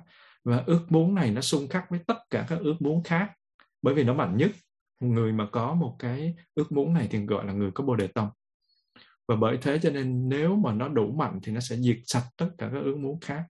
Dần dần thì cái khát ái nó cũng cũng tiêu luôn. Và trước tiên là những cái khát ái thô nó xuất phát từ ba cái căn bản bất thiện là tham sân si, rồi đến những cái ước vọng cao hơn. Sau đó là đến những cái vướng mắc chấp thủ. Tất cả nó đều khô héo và nó tàn lụi và nó bị dập tắt bởi cái ước muốn không gì cưỡng lại được đối với niết bàn những cái vị mà đi tu á những thầy những sư cô có những vị là trốn nhà đi tu trốn cha trốn mẹ đi tu. Rồi cha, cha đi về thăm cha mẹ đốt bát bo đốt visa đốt hết mọi thứ rồi cũng cũng lần mò cũng cũng cũng cắn răng cũng đi tiếp. Rồi có nhiều người mấy chục năm cha mẹ uh, không nhìn mặt luôn rồi cũng cũng ráng tu tập. Cũng khổ đau lắm chứ. Nhưng mà cái cái bồ đề tâm của họ nó có cái lòng mong muốn giải thoát của họ nó có cho nên họ buộc phải tu, không có cách nào khác hơn. Giống như là mình trốn cha trốn mẹ đi với người yêu vậy đó. tôi mà không yêu được người đó là tôi chết, chứ tôi không sống nổi. Thì cũng vậy, người tu nó có một cái năng lượng là, một là chết, còn hai là phải thực tập tu thôi. Cho nên nó là không thể nào không đi được, và cái năng lượng đó nó vô cùng mãnh liệt. Nó có, không có gì cưỡng lại được nó. Nhiều khi mà mình thương một người, mình nói là tôi chết vì cái người đó không không cho tôi thương là tôi chết. Và mình mình tự sát để mà mình bày tỏ thái độ là với một cha mẹ mình hoặc bày tỏ thái độ với người yêu mình tại sao không chịu yêu mình?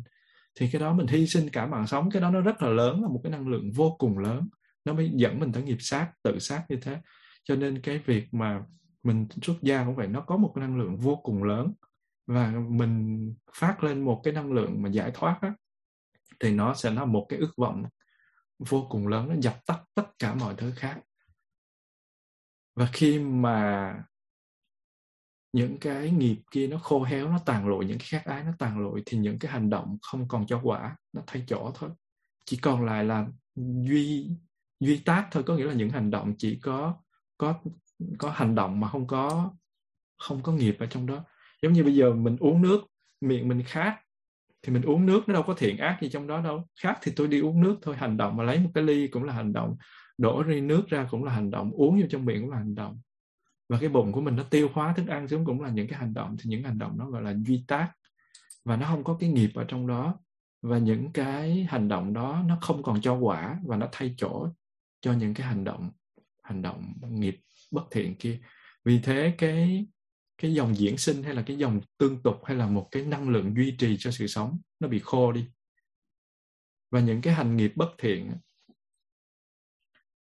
cái hành nghiệp bất thiện nó không thể, nó được thực hiện vì các căn của của nó đã bị tàn lụi rồi, cái gốc của nó bị tàn rồi. Nó không còn căn cứ để nó nó nó nó tắt tắt quay tắt quái nữa. Tắt oai tắt quái nữa. Và những cái hành nghiệp thiện lần lượt nó cũng trở nên vô sinh luôn. Nó cũng không sinh nữa, nó cũng có gì phải đối chọi nữa. Cho nên à, vì nó không còn tác động bởi cái ham muốn, tham ái nữa. Nó triệt tiêu của cái kia xong là nó cũng bị triệt tiêu luôn, cho nên nó không còn một phóng lực nào trong tương lai nữa và cuối cùng không còn một chút sức mạnh nào của ái lực để tạo ra một kiếp sống khác. Và mọi thứ nó bị nuốt chửng bởi cái ước muốn diệt tận mọi ước muốn. Cái ước muốn mà diệt tận mọi cái ước muốn đó thì nó bị, nó gọi là cái cái tâm giải thoát đó. Là khi mà mục đích ước muốn đó đã đạt đến thì cái ước muốn nó cũng nó cũng không còn nữa. Và người ta có tiếp tục khao khát những gì mà họ đã đạt được không? Không. Tại vì còn khao khát là còn còn còn ái nhiễm và ước muốn cuối cùng của mọi ước muốn là không làm mới lại cái ngã, mà là nhận thức, mà là diệt luôn cái nhận thức sai lầm về cái ngã, về cái tôi, về cái linh hồn bất biến, hay là về một cái thực thể trường cửu nào đó. Vì trong cái sự thành tựu của nó cũng là cái chết của nó. Cho nên niết bàn được đạt tới và đức phật nói là gì? Đối với sự diệt tối hậu của khổ mọi nghiệp thiện và bất thiện phải được vượt qua và phải được từ bỏ bỏ qua một bên cả thiện lẫn ác thì vị ấy đạt đến niết bàn và không còn một cái con đường nào khác hết. Có nghĩa là khi mà mình dùng cái thiện để chuyển hóa cái bất thiện thì đến một lúc nào đó cái khát ái nó cũng không còn. Thì lúc đó năng lượng um, khao khát kể cả thiện cũng không còn. Thì lúc đó mình mới mới đạt được tới một cái gọi là đoạn tận được khổ. Chứ không phải chỉ là cái cái cái cái ác nó diệt được không đâu. Cho nên vị a la hán lúc đó có thể họ sống chỉ để cảm thọ cái phần thọ mạng còn lại của họ thôi. Và khi mà xung lực cuối cùng đó đi đến chỗ chấm dứt thì các uẩn cũng đi đến chỗ chấm dứt, không bao giờ tái tạo và không bao giờ được thay thế lại. Chính do cái sự phục hồi liên tục của các uẩn mà mình mới có khổ. Và giờ đây chỉ có giải thoát thôi. Và chính do sự kết hợp của các uẩn mà nó mới phát sinh ảo tưởng về cái ngã tất nhiên là về cái tôi, về cái linh hồn bất biến, về cái bản thể trường cửu nào đó và giờ đây chỉ có thực tại và thực tại thì nó nằm ngoài mọi khái niệm.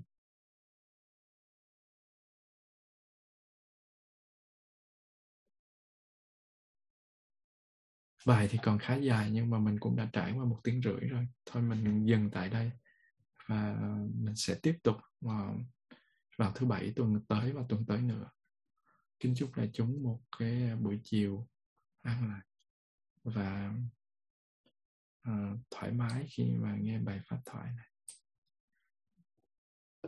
Cảm ơn đại chúng đã lắng nghe.